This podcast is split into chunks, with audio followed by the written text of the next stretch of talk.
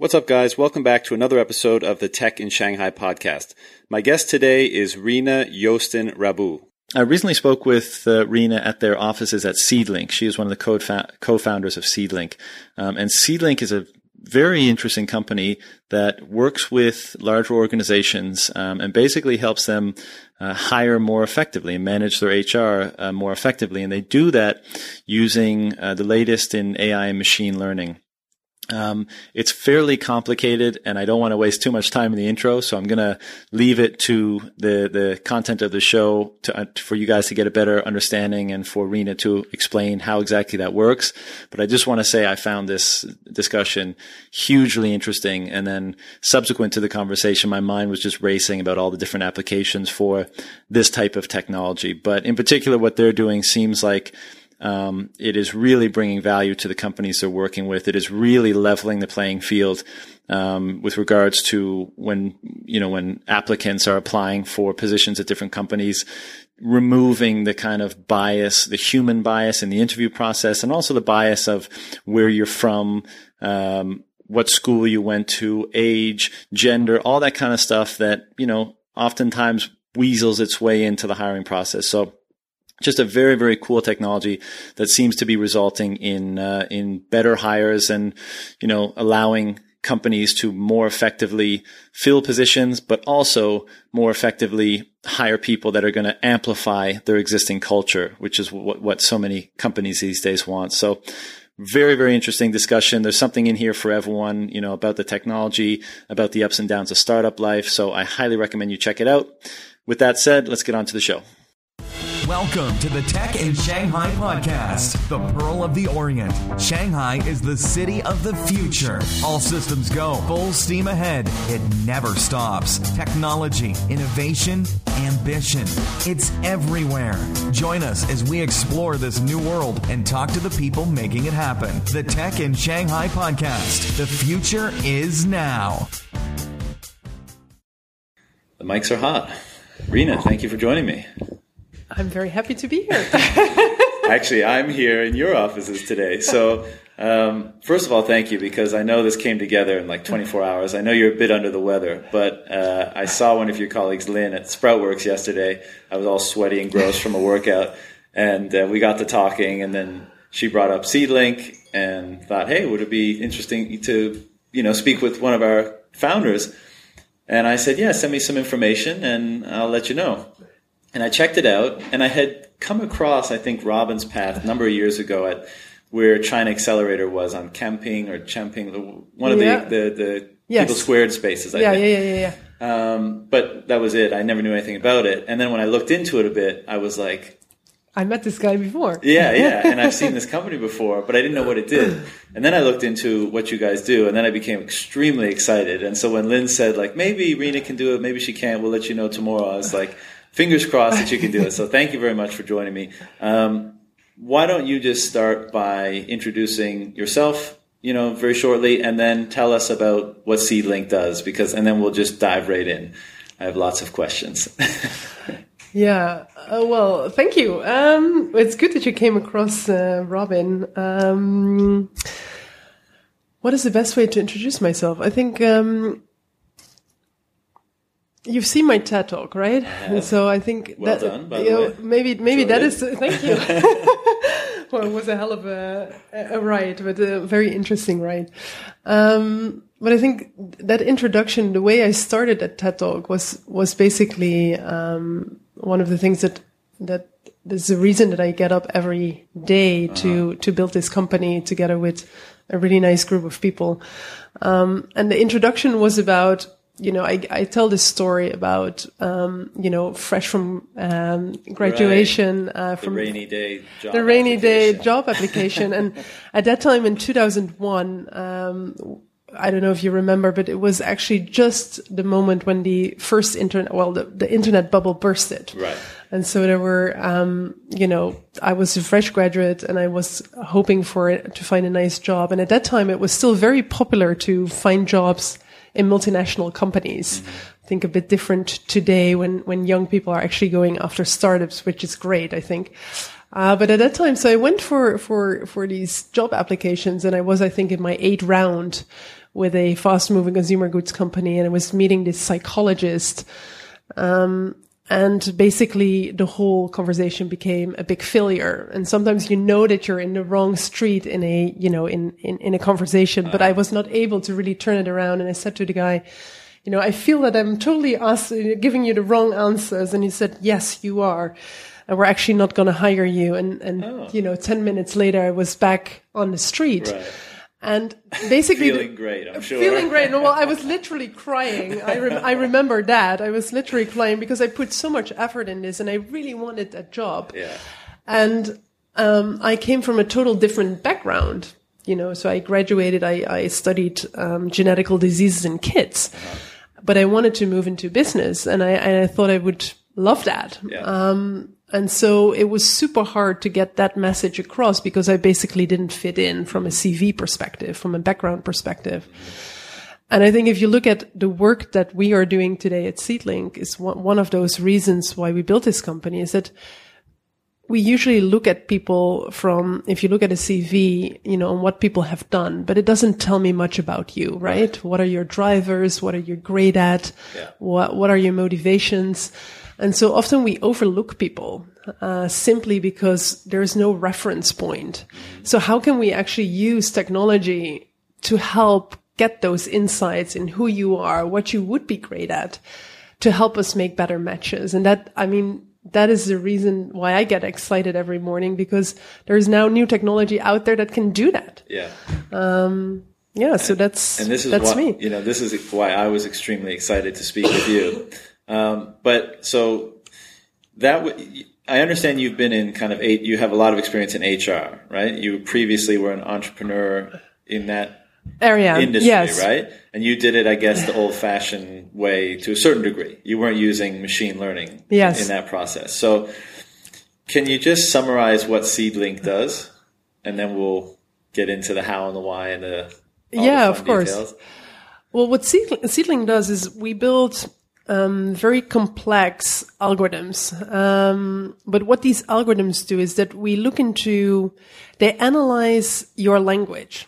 So the way you speak is unique. And the beauty of language is that it's subconsciously produced in your brain. So what it means is that you're basically unaware of all this information that you're transmitting when you Right. talk.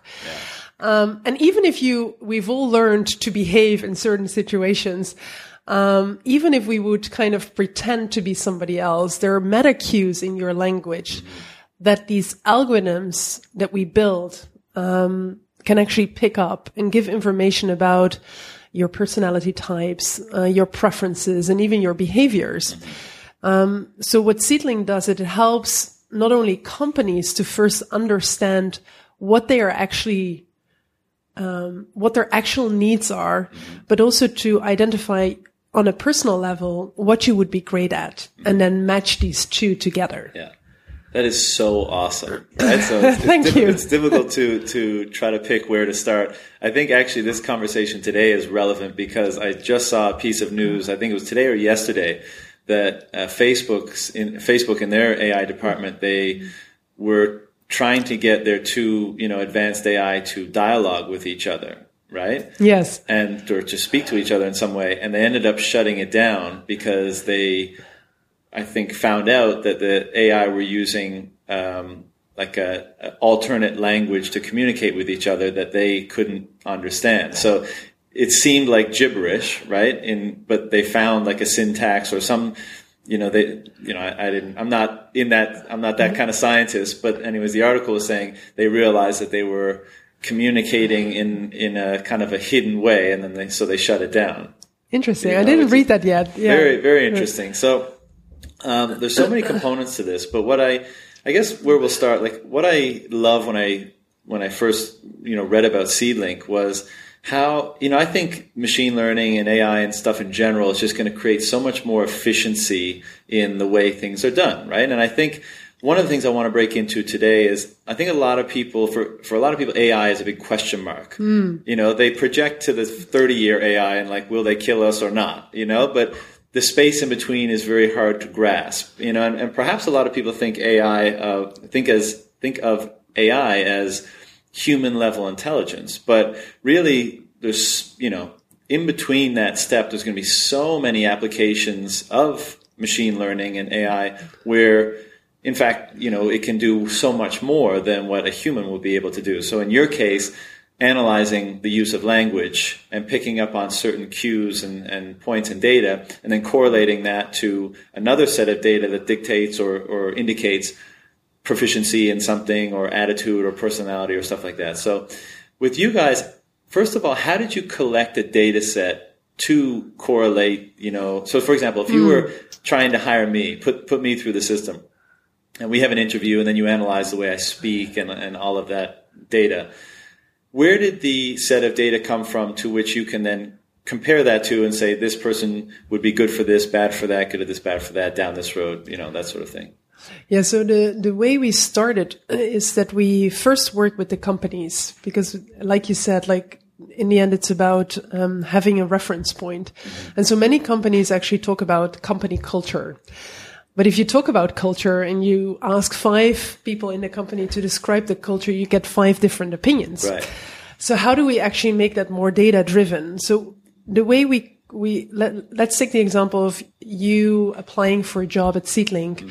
What we've done here is to first actually analyze what does um, the company culture of Seedlink, what does that actually mean? Mm-hmm. And so what we do is we actually collected answers to open-ended questions around behaviors that we think as Seedlink are important to us. Mm-hmm. And basically ask the people that work in this company to answer these questions first.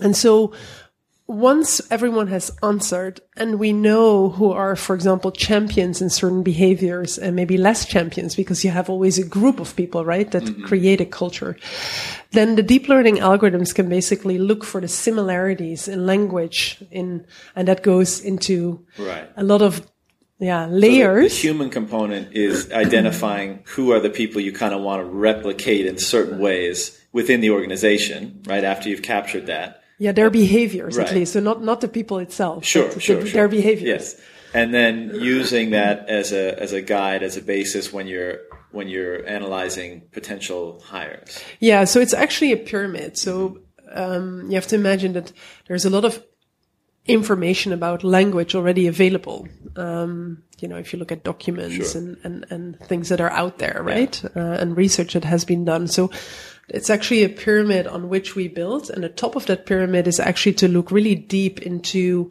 the reference that you want to make. So if I'm hiring for L'Oreal, you want to look into what does what does what makes L'Oreal great, mm-hmm. which is different than when you would look into Unilever. Right.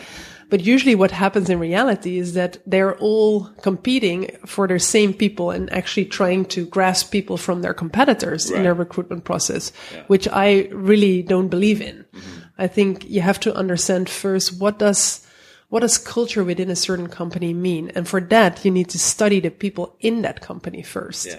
And that is really different if you look at the current assessment um, centers that are out there because mm-hmm. assessment tools now are usually standardized tests, right. which from, from a scientific point of view, you basically take a, yeah, you, you, you take a standard and from that you derive a conclusion. Right. Which doesn't mean anything. And, and, and you see it also in scientific research that the, the predictive value from job interviews, from CVs, um, from assessment centers is relatively low. Yeah to actual job performance. Sure. I mean, well, the very word stand to to be standardized means it has to be able to be applied to a large group, right? And what I guess you're looking for in certain cases with hiring is specificity, right? A certain type of person for a certain role, a certain skill set for a certain role. So yeah, I plus, can see why they wouldn't be very applicable. Yeah. Plus, plus, I think to to add to that is is also about you want to dr- you want to kind of steer away from opinions. We often think right. that yeah. we know, yeah. but we actually don't know. Right. And so by by having computational linguistics to us as a as a as as a um, as a science, mm-hmm. we can actually get to the subconscious level of what drives um, behaviors in people right. within a certain setting, yeah. whether we talk about teams, whether we talk about business units, companies. And you have to imagine once we've done that for many companies, you could also turn it around and make it about you as a person. Right. Well, you mentioned that in your TED talk, right? Because you were saying how it's unavoidable the bias in you know old school hiring now, right? Where where even if it's a psychologist or if it's an HR person, you know, they have all their their biases that as objective as they I'm sure they try to be in most cases, they just can't. Sometimes you just can't fully separate the objectivities from the bias. Not to mention you can't behold at one time such a vast data set, and by that I mean all the different variables that would indicate whether a person is likely to perform well in a role or not, right? It's just there's so many of those variables that to consider them when you're sitting in front of them speaking with them, I would imagine is very, very difficult, especially compared to a much more precise process like what Seedlink seems to be developing, right? Yeah, I think as humans, we're great at putting emotions to the table. So right. I, I think if we look at um, research, I think people determine in 10 seconds whether they like somebody or not. Right. And if we look at the, how the brain works, it actually takes the next 60 minutes in a conversation to actually confirm that first 10 seconds. Yeah. And so well, we have about 60 minutes here today, so we'll figure that out. I'll ask you at the end of the meeting. um, but so you have to imagine that we're in the passion room. uh, so when it comes down, just to put a capstone on that, let's say you're working with, and actually L'Oreal was a case example used in a BBC uh, piece done on Seedlink, yeah. right? And one of the things that was super interesting about that, and really kind of makes all this sink in, is that previously, as as we were just discussing you know, HR managers would only, you know, because there's so many people in China, they would just say, okay, we're only going to hire from these top schools, yeah. however many they are. And then we're only going to hire this, this, and then it would be kind of filtered out by necessity. And then they would, out of that, pick an interview and go through all the different steps. And then as through working with Seedlink, um, I think it was an app based something as well. There may be a component of that where you can capture similar insights from the written word and things like that. But either way, the punchline was um, anyone basically could apply and then they could, you know, whether they're in Chongqing or, or wherever, and put put their information through, and then the technology, the algorithm, the the AI would basically determine who's best suited for the positions that they were looking to fill, and it ended up just obviously a much broader uh, pool from which to select, but also you know more fair, more equal. You didn't you don't have to have gone to the best school. It's you know purely based on on on you on your your yeah, on your yeah, capabilities on you and your capabilities and you, how well that matches to to the, the positions they're looking yeah. to fill. Yeah. Super cool. I mean, like game changing cool. Yeah, no, it's very, and, and that is what makes us happy because I think if you looked at the BBC item, um, we followed a girl called Laurel, Laurel Sun and, and, um, it is interesting because this piece was done, I think, two years ago by the BBC, and, and they followed her through this experience uh, that she had with the Seedlink uh, digital interview, and yeah. in the end, actually getting hired uh, by by L'Oreal. Now, um, three or four months ago, we uh, opened our first office outside of China. Uh, so we basically um, went to Amsterdam, where we opened our European headquarters. And to celebrate that with our key clients here, we organized a big event and we invited Laurel to come. And so the interesting bit with her is that she's still with L'Oreal. Uh-huh. She's one of the high performing candidates from her cohort. Yeah. Um, she was educated as a lawyer and she's now one of the high performing candidates or employees in e-commerce. So you see how, I mean, I, I had to remember my story in 2001. Yeah. And this is a, for me a game changer because now actually people get hired without having the exact experience level. But definitely you know she she's one of these people that it changed her life yeah. but she's also doing great at L'Oreal. That's so cool. You know because I don't care who you are at some point and maybe even through many points in your life we ask ourselves what should I be doing? What am I good at? Like, where should I apply my efforts? Right? Because it's not an obvious thing for most people. You know, they go through a certain system of education, they come out and they're kind of like, well, I guess i am supposed to do what I decided to study. But when you made that decision to study that thing, you were 18 years old or something. Like, you could not have known what you, you know, a lot of people didn't know what they would be good at, what they wanted to do. And of course, we change throughout our lives and how that determines what we would be good at and if that changes. But with something like this, it basically you don't have to like you go through the process and i know you know i'm sure as time goes by and this develops it'll get more accurate and more precise but where it will tell you where is the best place to place your efforts and to develop and things like that. And in, a, in an era now where i think more and more people are realizing it's best to double down on your strengths and not try to balance out your weaknesses i mean it's it would be incredible to you know not just for hr applications but in many areas just the, the, the new, you know, Myers Briggs or the new like things where it can actually tell you, you know, you have a 78% probability of really excelling in X role or industry or, or whatever. Yeah, I mean, or project. Yeah. So it, cool. It's very, it's very interesting that you're pointing. I, I, what I, what I like to highlight is that often we think about, like you were saying about like young people, right? You come from university in, in, and often here in China also we, we, we are drawn in a certain direction by our, by our, by, by our parents or, yeah. you know, and what do we know actually, right? So we don't know, but it's, it's the same being in your mid 30s or 40s. A lot of people are sometimes also reconsidering what should I do sure. next. And interesting now is while we launched in Europe, you see, you see, for example, whole industries, like look at automotive, look at um, banking. We all realize that banks won't exist anymore in the current state as we, as we currently know it. Mm-hmm. Now these banks, huge banks, employ people and usually people over many, many years. Mm-hmm. Now imagine that your whole business is going to be disrupted. Mm-hmm. What do you do with all these people? How do you help them to find roles and positions where they actually can excel? How do you have that inside information? You don't. And so the things that we are working on in, in Europe is really about helping companies to understand not only from a hiring perspective, but just looking inside of organizations is to understand how, shuffle people around. How do you shuffle sure people around? How do you help them find their careers? If you look into huge organizations, often if you work in a certain business unit, in a certain vertical, in a certain job, mm-hmm. let's say I've been working in sales for all my life, how will I know that I will be great at finance? I'm just, you know, I'm just giving it, or, or at uh, e-commerce. Yeah we don't. So how do we actually, so, so this, these are projects that we're working on in yeah. Europe a lot with companies, not only looking in who should I hire for, but basically how do I help my internal organization to excel and make a transition? Yeah. Makes, makes total sense too, especially in the environment we're going into where disruption of various kinds will be taking on most entrenched industries, right? Doesn't matter how big or long-standing they are.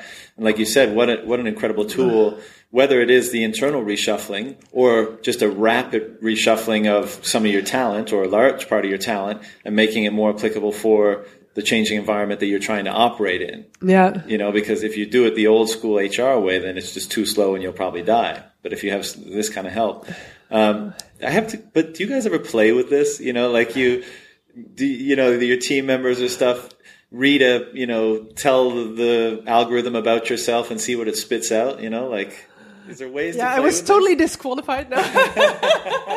You should not be doing a startup. Exactly. Should have been hired by that multinational. Um, and i'm gonna tell them. Um, yes, clearly there's something wrong with this ai no, of course. Yeah, we, we play, well, we, you know, you practice what you preach, right? Uh-huh. So first of all, it's about, um, we incorporate our own technology in our own hiring processes.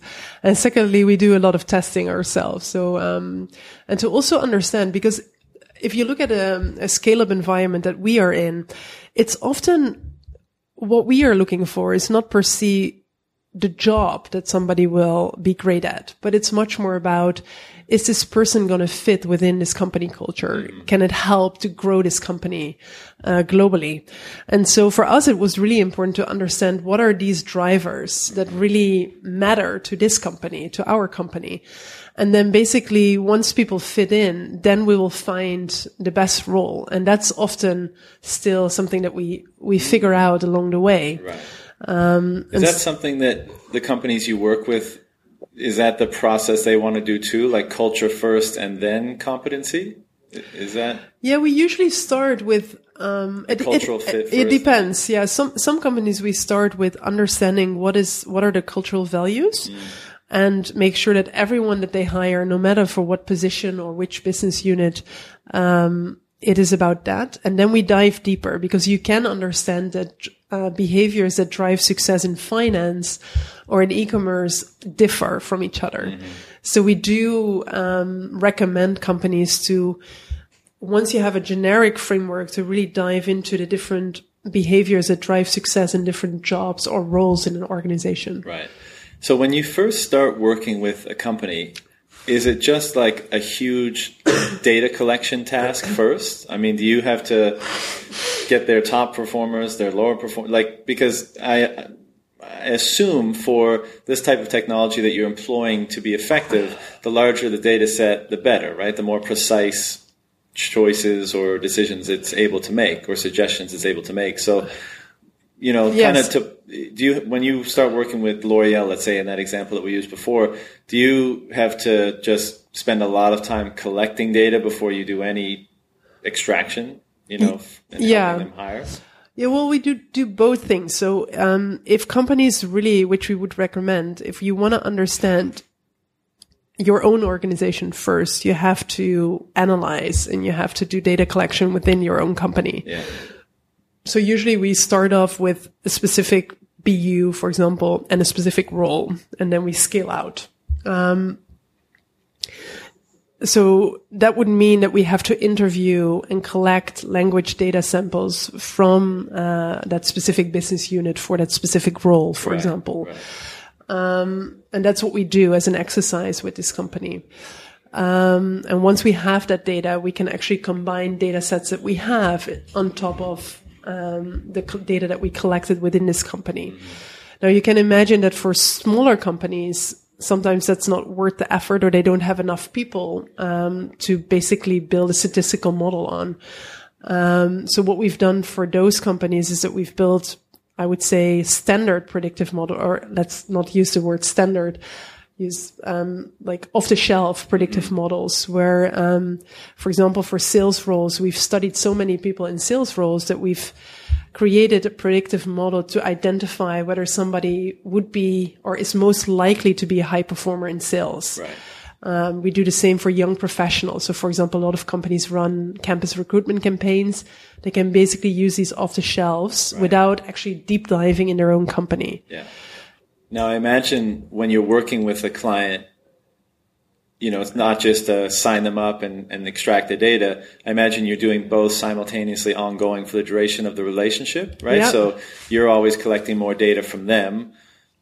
You're obviously assisting them in them making their hires. They feed back data from that back in and over time it becomes more precise and more efficient. Is that kind of the idea? Yeah so it's that is the machine learning aspect. Right. so you have to imagine that we follow candidates um, along their journey in the company. So that means so they that have to keep retesting? Like it, instead of their performance review after a year do they do the Seedlink performance well we do again, we, we do both. So we, we what we would do is um, we collect again language data uh-huh. um, from from from that specific group then the group needs to be doesn't need to be that high anymore, like that many people. Um, and we also collect the performance data. So how are these people actually performing over time? Mm-hmm. And so let's assume that we um, re- the algorithms recommended a candidate, and then over time he doesn't perform well. Let's let's um, let's take that error rate. Yeah. um, then we would like to know that so that we can adjust, uh, or not we, but the, algorithms uh, and the machine can adjust mm-hmm.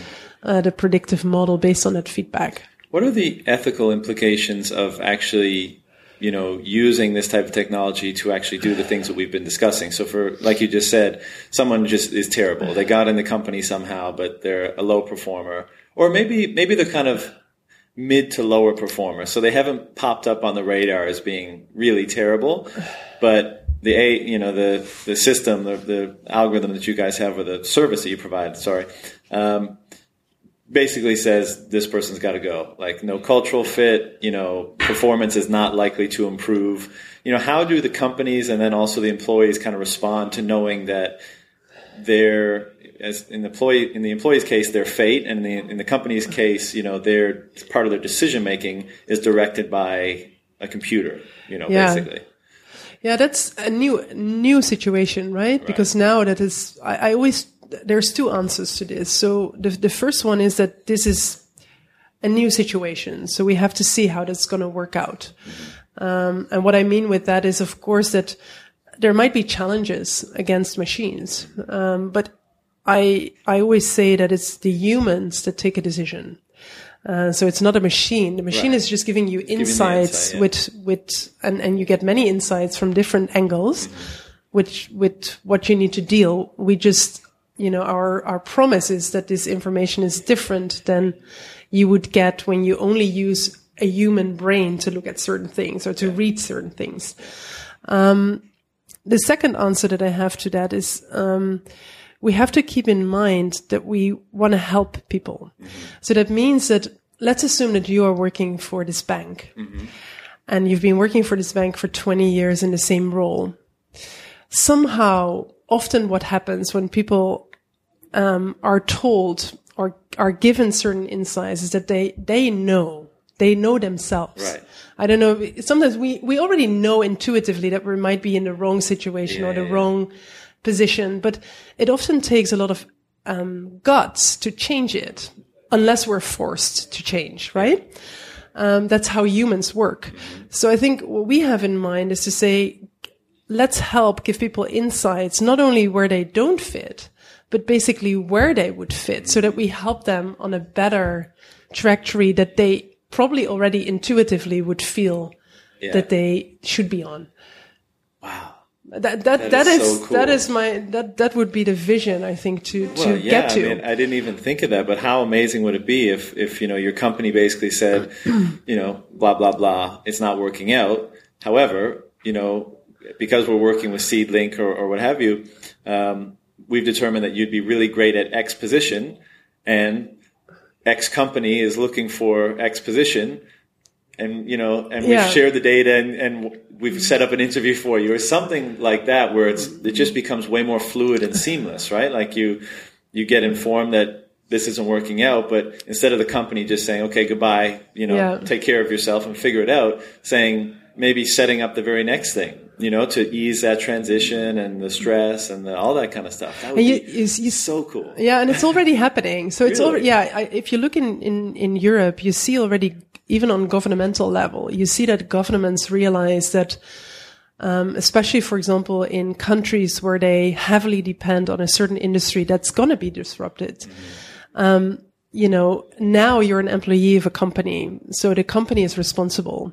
But once you are not anymore part of that company, you become, uh, it's, it's, it's part of the challenge of a government because we have to make sure that we employ people. Right. So I think employability and helping people to either transition into this new era where you have more digital products, digital uh, business models, um, and to help identify where me as a person, where I can learn, uh, where you know where I would be great at.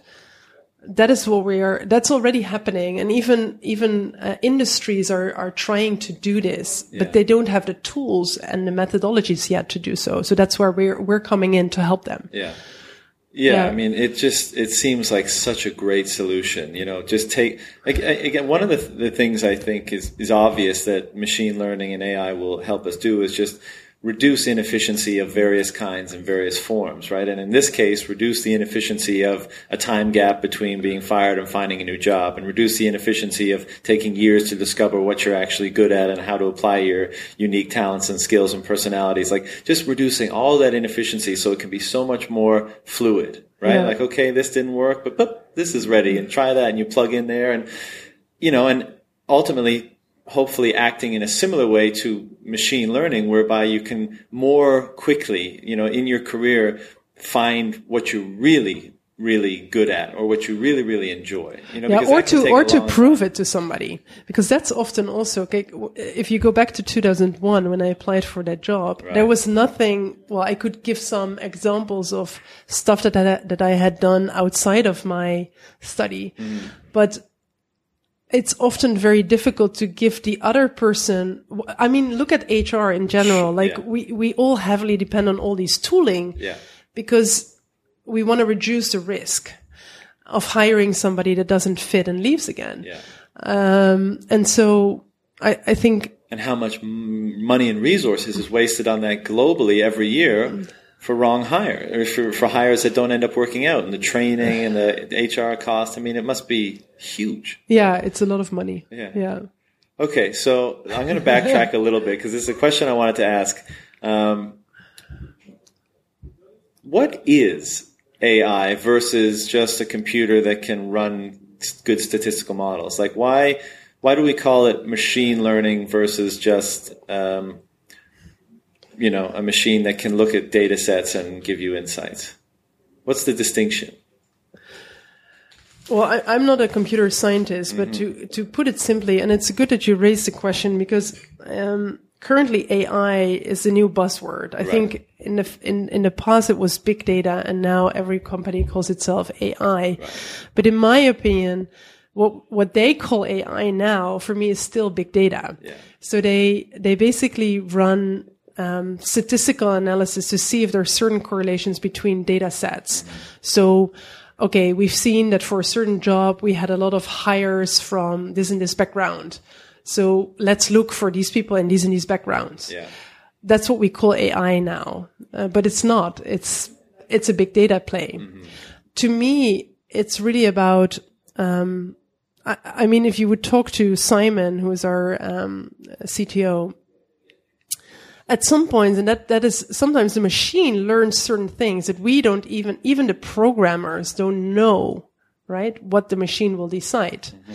based, based on, on the learning process. Yeah. I think the big distinction that I like to make on, on the work that we do is that we really look into computational linguistics. So we, we are not taking, um, we're not taking hard data sets purely what I was just saying, a CV correlating to a job. Mm-hmm. We're actually taking language data of people mm-hmm. and getting to a subconscious level of information.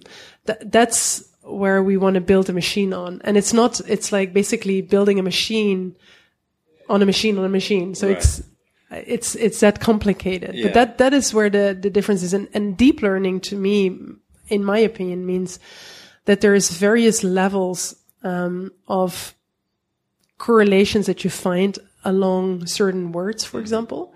So if I would say something like, um, I love you very much. We're still in the passion room.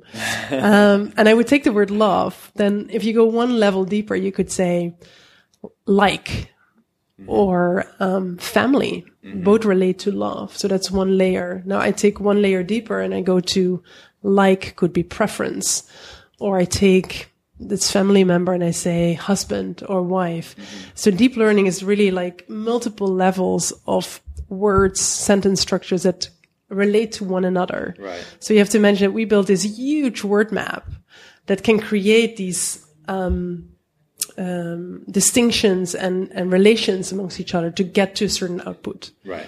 And then it gets better at that by comparing the process is already running with results it gets, right? And it just kind of keeps doing that and doing that and doing that, and that's how it develops further. Yeah, so that is that is I think the machine learning aspect of right. it. So it it means that the machine learns over time from information that is collected. So you have to imagine that, you know, if I have only my brain, I can only have a certain set of information in my brain. Right.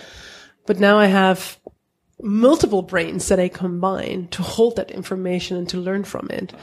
And so you can imagine that then you have multiple data sets, right? Because yeah. I'm combining all these brains together mm-hmm. and I'm continuously updating all these brains by, because it's continuously learning based on, for example, the hiring information, the performance data, uh, the new people that you're hiring for. Yeah. And so that's all put back in that brain and across multiple organizations, across multiple teams, across the globe. Mm-hmm.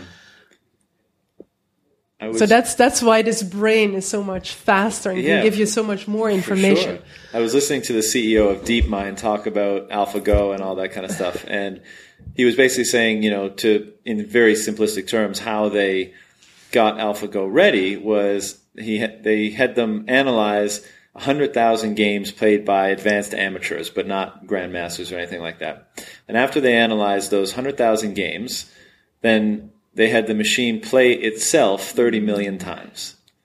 And of course, you know, which is impossible for humans to do, Yeah. right? But it does that 30 million, you know, every time I guess it extracts a fraction of an insight, a fraction of insight until it gets better and gets better and gets better and gets better. And then obviously we know the result. But have you guys experienced, like, do you guys come to what you've built and think, like, does it develop on its own or faster than sometimes you anticipate, you know? Do you know what I mean? Like, you come and sit down at the computer some days, or, or you see a result after you've, you know, you've begun working with a client, and kind of sit back and be like, "Holy shit! Like, we didn't expect that." Do you have any of those moments at this stage, or do you kind of know the kind of insights it's going to spit out for you? Uh, no, no, we we never know what the outcome looks like. Mm-hmm. So, um, so what you would see is that if you, um, what what happens in reality is that again, sometimes we think um, that based on the current set of competencies, somebody, let's say, in my opinion, performs well.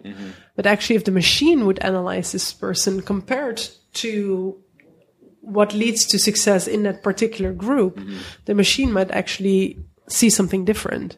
And that happens. So we do see these kind of outcomes with clients and that, and that is always a insight that they don't have today. And that is always reason for conversation. Right. Because what happens in reality is sometimes managers are more forgiving.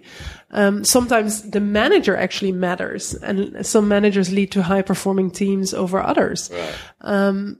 sometimes we do see that talent is being overlooked within an organization.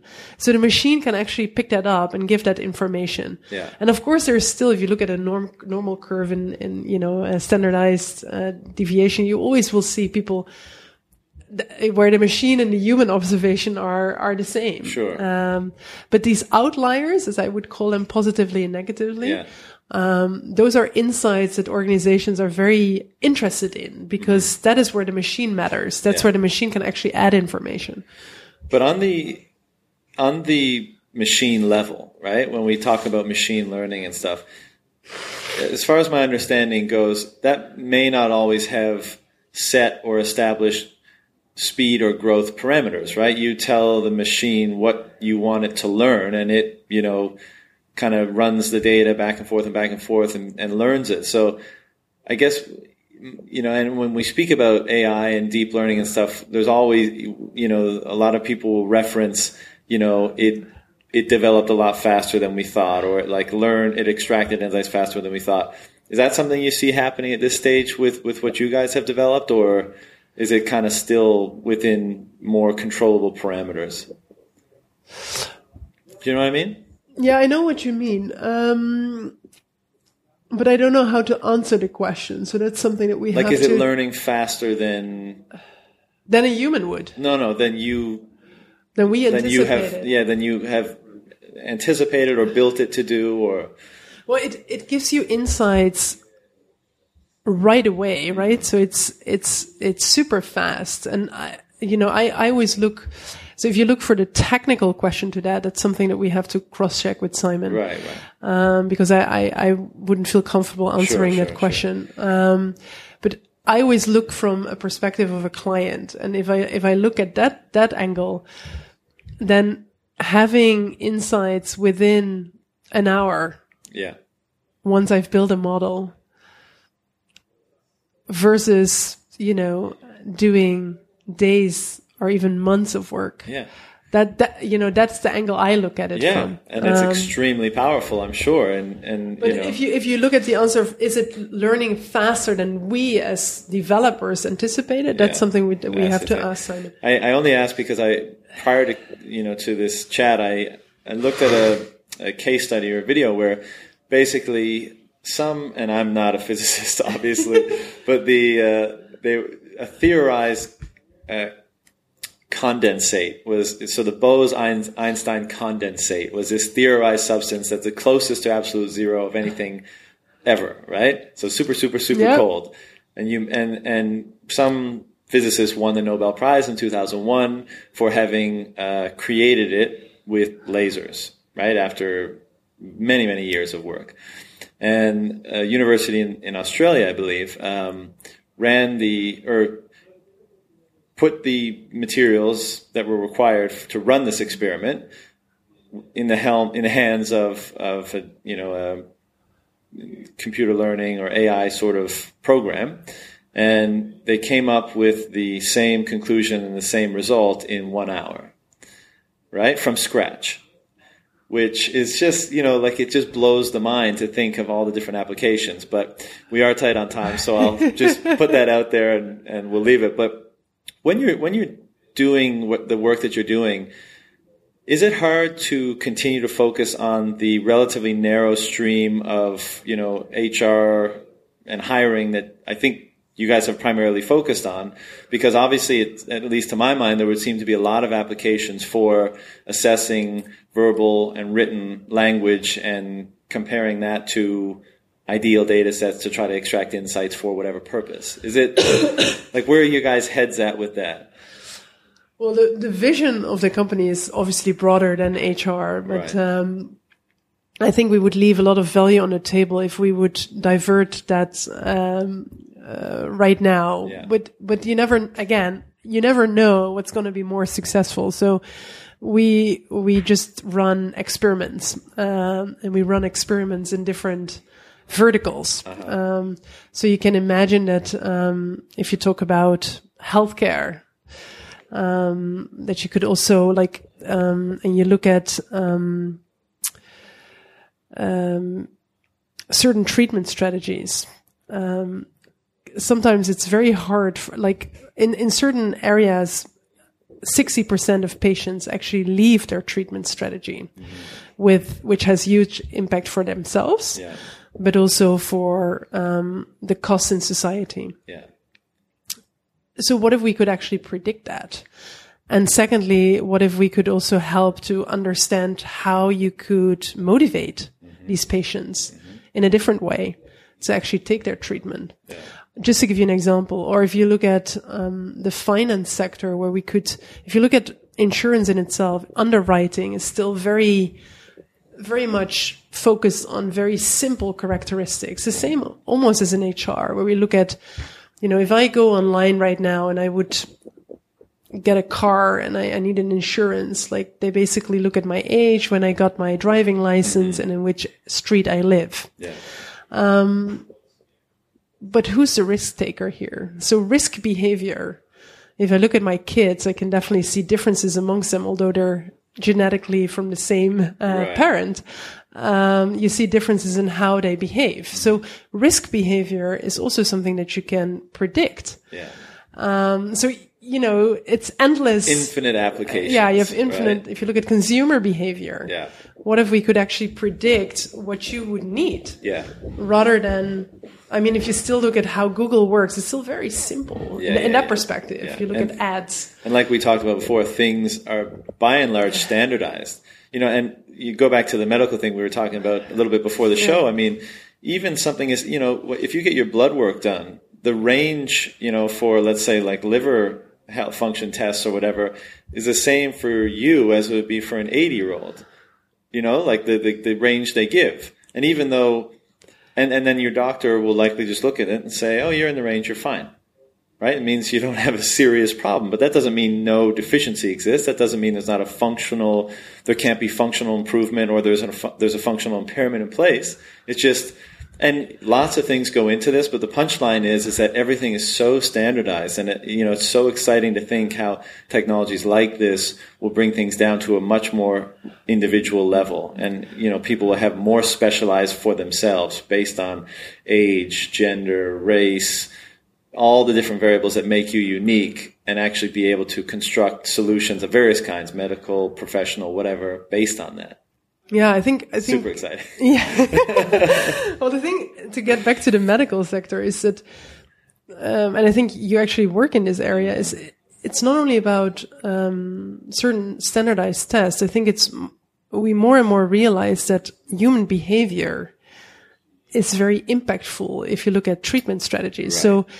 Um, you know, my, I, I got sick really, really, I, I got very sick last year. So I went through the whole medical circus here in China and, and in, and in Europe actually. Um, and, and it's interesting because in the end, my doctor can prescribe whatever he wants. But if I'm not behaving in a different way, it's not only it not only boils down to you know taking my medicine, but it's also about actually changing your lifestyle. Um, you know, you you will continue to actually uh, be sick, Yeah. and so behavioral sciences are more and more taking into the equations of different verticals um, and industries. Yeah. And like we were saying before the show, you know, maybe based on those behavioral characteristics, maybe you are a better candidate for, you know, pharmaceutical type intervention because you, you know, the program knows you're not going to adopt the different changes that you would need to make in your lifestyle to, to affect the change that you want. So maybe that selects you for a certain type of treatment. Whether if you're the type of person that will do that, then maybe your treatment changes, right? So it just becomes, again, so much more specialized in Yeah, more and, and applicable to the individual. individual. Yeah, Yeah. yeah. Um, what are some of the like? What kind of? How do companies you work with respond to working with Seedlink? Like when you guys start working together and they start to produce results, are they like, "Holy shit, this is amazing"? Or you know, are there sticking points that you know they find hard to integrate or they don't like? What's been the response generally for you guys? Well, the response has been very positive. Um, we it also has to do with that we have a great engagement team, I have to say, because they are really working closely with our clients to help them understand. Um, and I think that's often when we talk about new things as humans, and it's also a very natural response, is something that is unknown. It's always scary. You know, that's why you see always about is the machine taking over? Uh, you know, do we end up in these ac- ac- ac- apocalypse kind of uh, situations? And so with HR, it's not different, right? We have to deal with humans in the end. So I basically think that the more technical solutions become, the more human uh, we have to be as humans Yeah. and as companies. The more we're freed up to be that way, right? Because we don't have to be as technical, so we can use more of our kind of emotional yeah, we have to connect. and- we have to make yeah. sure that actually the people that we work with understand what we're doing. Um, and also understand how to deal with results Mm-hmm. uh, and how to interpret results, and that takes a lot of um, education. Mm-hmm. Um, we try to make it as simple as we can because I think it's all about something can be very complex, Right. but in the end, if I'm a user, I want to use it very in a simple way. Sure. Um, that's why it's so important to have people on board that actually come from the industry and understand how HR um, and not only HR but just users reason. Um, so I think th- that's been that's been very very great, and at the same time, it's still about um, taking the leap. And what I what I mean with that is that you will still see that some companies are more open to experiment with uh, new technologies, uh, and others are following or even lagging behind. And I was referring to a Bain article that actually shows that people that actually take the leap, that actually are front running companies, they they highly outper- outperform laggards. So it's really, again, data speaks. So if, if, uh, and I think that's, the, that's a great thing about AI now being a buzzword, but at least, because at least you see in the whole HR space and beyond Yeah. that AI is now something that no matter if you understand it or not, everyone wants to know about it at least. and becoming Um, probably even an imperative in some cases. Like, you know, I, I don't know, I forget what the stat is, but something like whether it's a five or 10 year period, but 40% of the Fortune 500 companies won't be around in, in five to 10 years or something like that because Yes. of the degree of disruption that's going on. And something can come up and just totally eat your lunch within like a five year period, right? And, you know, I think, I think uh, to your point, if you don't adapt, if you don't make those leaps of faith, try new things, then you've got no shot of, of staying around. But Yeah, it's you- very interesting. I'm laughing because I was invited uh, a couple of months ago by the chairman of PwC here in China. And he asked me to talk about this technology. And there were 150 CEOs of multinational companies in the room. And I exactly referred to this quote that you were saying, like, you know, 30% of you here in the room will be out of job in at least 10 years time because your company won't exist anymore. So it's either innovate or die. Yeah. And then the, the whole room was like total silent for like two minutes. And so I, so it, it was this very awkward situation where actually people just realized, yeah, we have to do something. And it's, and it's really about, and and I and and that's really the reason why I went upstate on stage for this TED talk is I really believe that, um, and maybe that's something I learned along the way as an entrepreneur as well. Like try to experiment as much as you can because if you don't try, you never know. Yeah. Right, and then experiment, create your own opinion, and Yeah. see for yourself how it works for you, and then judge. Yeah. If you don't try, if you don't jump, jump, then you just kind of slowly die. right? Yeah, and, and a many lot of companies, I mean, we work with many companies, and many of these companies have values that say something around innovation. Right. But if you get to the core of it, it's really about not only about innovation, but it's also, I always tell clients, let's run this as an experiment. Yeah. An experiment can also fail, but that's fine too. Yeah. You get something from it nonetheless. Because we will learn from it Yeah. together. Um, and so whatever it means is just do it. Um, and, and then you'll see. Yeah, I agree. So, getting close to the end now, I know you've you've got many other obligations. Um, I'm going to ask a couple of questions, funny questions. Well, not all funny, but some standard questions I like to ask guests of the show. But just before I do that, where is Seedlink now? You know, are you guys kind of just rapidly expanding? People are responding really well. Your sales team is, you know, super busy. Where are you guys at? And have you raised, you know, money? Like, kind of what stage in the growth cycle or development cycle are you? And what's in the next two or three years for you guys? Well, we are now at a very exciting stage because we're really scaling quickly. Um, and that, um, uh, we're taking the company global. So that means also that we're expanding outside of China. Um, so it was very exciting to open our new office. So we're now having a group of really good people there that are not only, um, and, and that makes me excited too because I'm your, I'm, relocate? well, um, not per se that, but uh, what I do like about it is that um, often when I speak in Europe um, about China, the general opinion about China is still that it's the copycat of the world. Right. And and to Really? me, Still? yes. And I think it's super excited to see that if you look at the media attention that our company got, I was extremely surprised by that when we basically said a Chinese company um, basically run by a group of uh, international people, including Chinese, is taking this company to Europe from China. And so that is news in Europe. Um, and, and that's interesting to me because it's, it's actually disrupting this idea about China being a copycat. If you look at artificial intelligence, virtual reality, yeah. I think I recently read in The Economist that one third of that global market space is actually here. And not only in applications where you would think of first as like gaming, but basically across, Yeah. across verticals. Yeah. So it's super exciting. Um, I think that kind of sorry. Yeah, you- no, go ahead. I think that kind of those stats and things are starting to trickle down, and people are starting to get it. But you know, having us being here on the ground, I mean, when I go home and, and speak to people, and I, you know, Silicon Valley and London and Germany and Tel Aviv, like I know they all have vibrant things, but just people don't understand what's coming from China, in my opinion. Just the scale, the foundation, the technology, the investment, like yeah.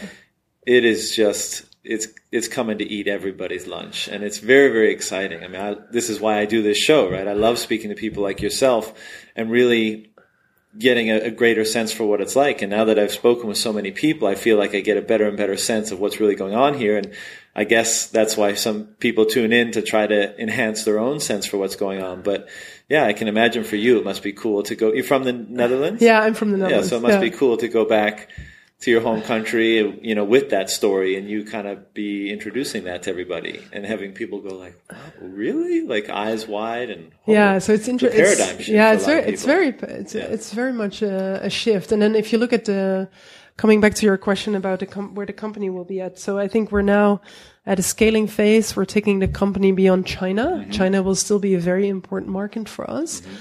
Um, I think for us, a key milestone now is to hit 10 million USD in revenues. Mm-hmm. Because once we're at 10 million, we get to 100.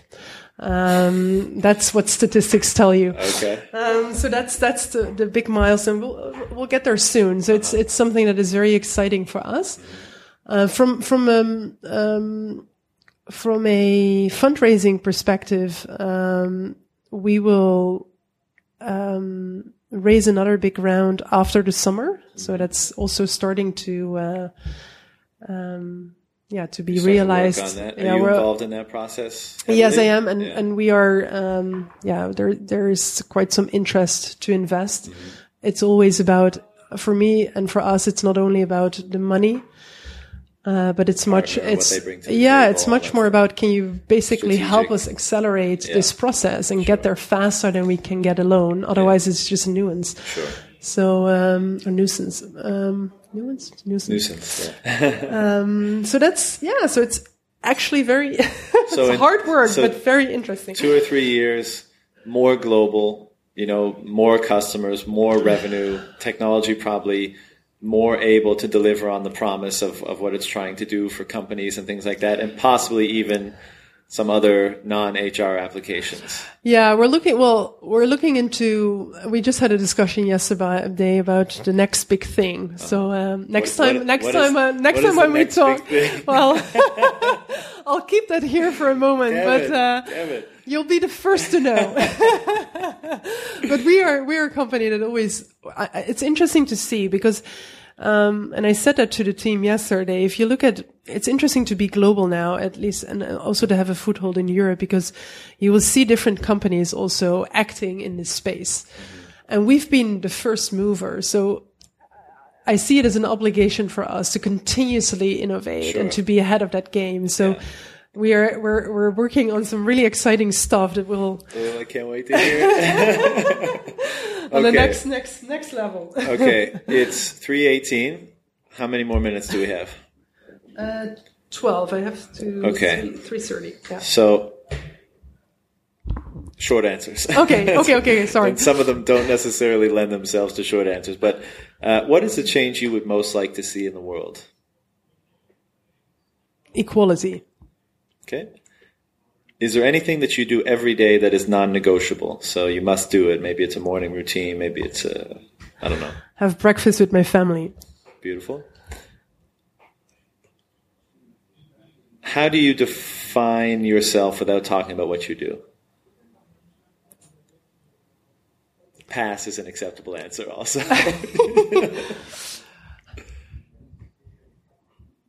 By looking at the people that surround me. right. They kind of give you a reflection of Well, I think if you look at the people that surround me, it tells you something about me. absolutely. What part of you that you don't express or that you may not express very often would you like to express more, if any? That I love my husband. You like to express that more? Yeah, I should say it more often. well, he'll listen to this and be very happy, I'm sure.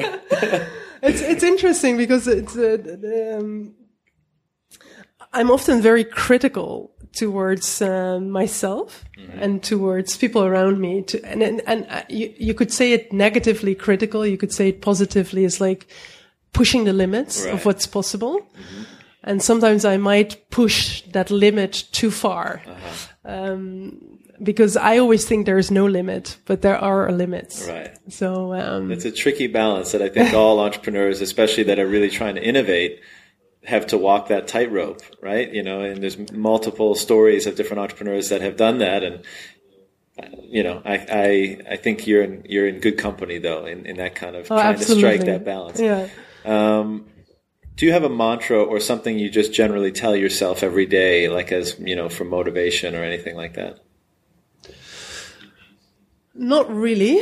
Um, I do have a habit of meditating every day. So um, I told you that I was very sick last year. So one of the key things for me is really to uh, find um, a moment of reflection, and sometimes to like my mind is often going wild with all kinds of crazy ideas. So for me, it's really important to have peace and actually don't have a mantra because Right. that's I have that drive enough. I think Right. it's much more for me about you know, and especially in an age where like your mobile phone is there all the Connected all the time, time, and sometimes people, in my opinion, sometimes we respond a bit too quick. Sometimes a little bit of thinking Mm-hmm. and reflection um, helps to form better opinion.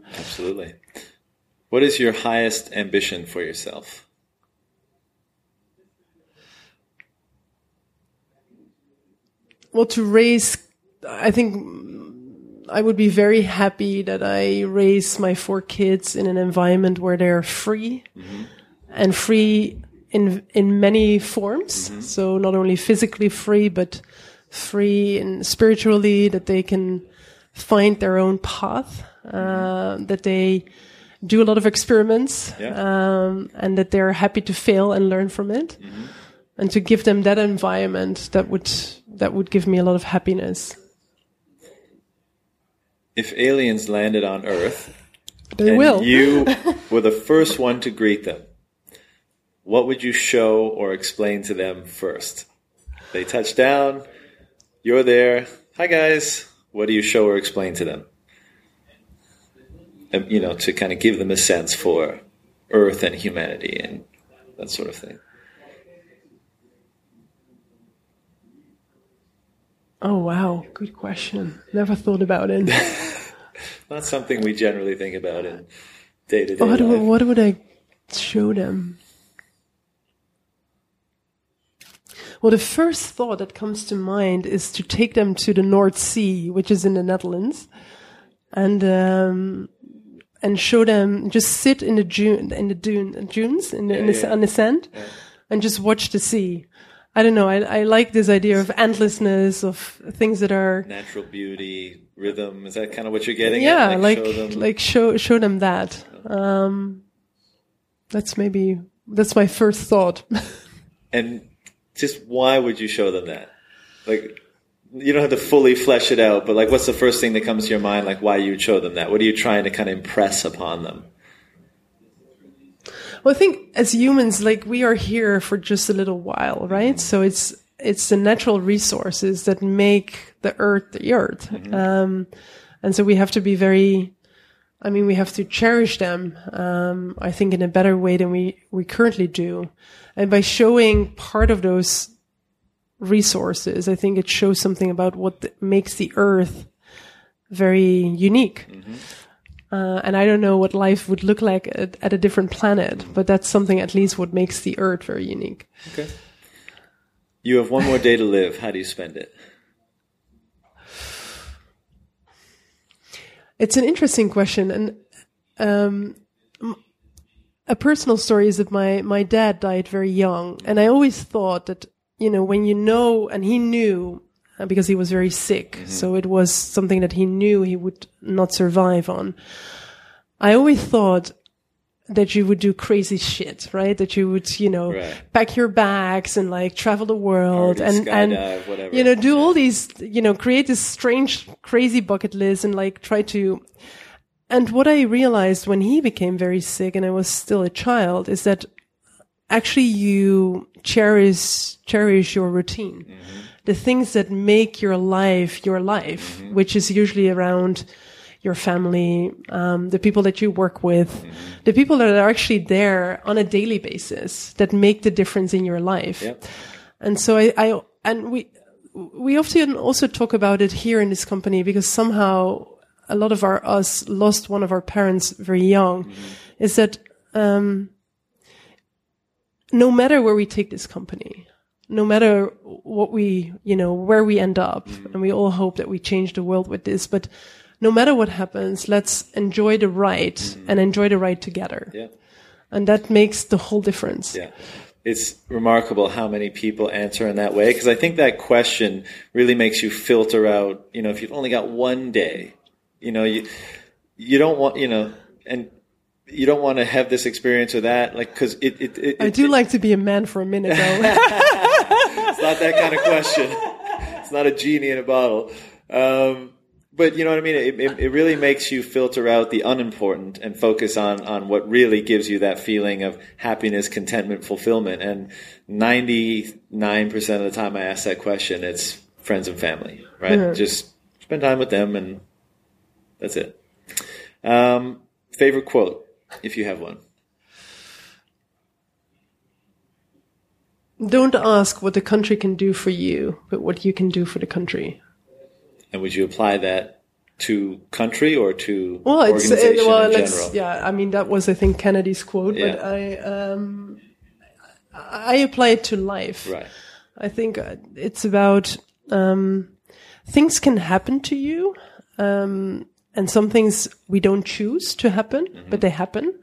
It's you always have a choice on how you deal with things and how you deal with people around you, and I think that's um, and and it's up to you how how you deal with things. Yeah. Um, to people who are unsatisfied with their current circumstance or, or position, uh, what kind of advice would you give them? We'll do our test. I was just kind of goes back to what we were discussing earlier. And I, I think the, the interesting. Suggest to your company to start working with Seedlink, and then well, yeah, work work be- work with us. be one of the initial people that go through the program. I, I think that the best thing, well, of course, I make a joke of it, but uh, my my vision, my vision would be to, of course, try to help and, and give you insights that you don't have today. But I think often when we look inside our hearts, um, we know we know certain things, and it's and it's often again there's often we have our own boundaries in our head. So I think when I started my first um, company, uh, before that I was working for a multinational company. And it was this golden cage. It became a golden cage because you have all the resources. Um, you know, at, at least it was also, um, you know, they wanted a lot of new women, female executives to the top. So I was in this really very, very nice position. And still there was something there that I thought I need to experiment this. I need to do this. Yeah. And, but there was still also, you know, I know what I have, but I don't know what it will be. And so I, I remember that um, my mom's uh, partner, uh, who is also a doctor, um, and he said to me, "What's the worst thing that can happen?" And that's often a question that you can ask yourself. And once you have the answer to that, then you can act. Yeah, I, I agree. And one of the things that, you know, the more that I go through my own journey in life that I think more and more about, and I think probably I, has more and more validity is I, I think, le- I don't think you get to choose. I think you just, all you can do is interpret and try to follow that, gain more clarity about interpreting the truth that's inside you. I don't know if you get to actually make the choice. You know what I mean? Yeah. Like, And don't you- regret, You may maybe. want that golden, you know, cage job or whatever, like on the surface, but really that weird, funky feeling that you're feeling that makes you not like it is the is the real thing. And I don't know if you get to choose that. Anyways, one minute left. This is a word association, so I'm going to give you a word. You don't even think; you just say what comes to your mind. Okay? Okay. Terminator, like I don't like the robot. I don't like it. Uh, perseverance, discipline, parent, love, the unknown, fantastic, success, nice to have, AI, the new buzzword, co-founder, happiness, startup, fun, balance, hard, humans. nice. Amazing. High five. It's 3.30. Right on the button. Um, so, Rina, thank you so much for the time today. I could keep you here for five more hours and we could talk about all sorts of different. Things. We'll do things. that over a beer. yeah. Um, before I let you go, is there anywhere you want to direct the audience? Um, I don't know if you guys are looking for people to join the team or direct potential clients to a website or a social media or whatever, anything like that. Well, we're always, I mean, we're, we're always very open to collaborate. And so, yes, we're hiring a lot of new people. So if you're interested to join a fast growing, crazy group of people, um, come and, uh, uh, uh, join us. All right, guys. Thank you very much. Thank you again, once again, Rina, for joining me, and uh, we'll see you next time. Thank Bye-bye. you. Thanks for listening to the Tech in Shanghai podcast. If you enjoyed the show, subscribe to us on iTunes and follow us on Twitter at Tech in Shanghai for everything tech from Shanghai and China. See you next time.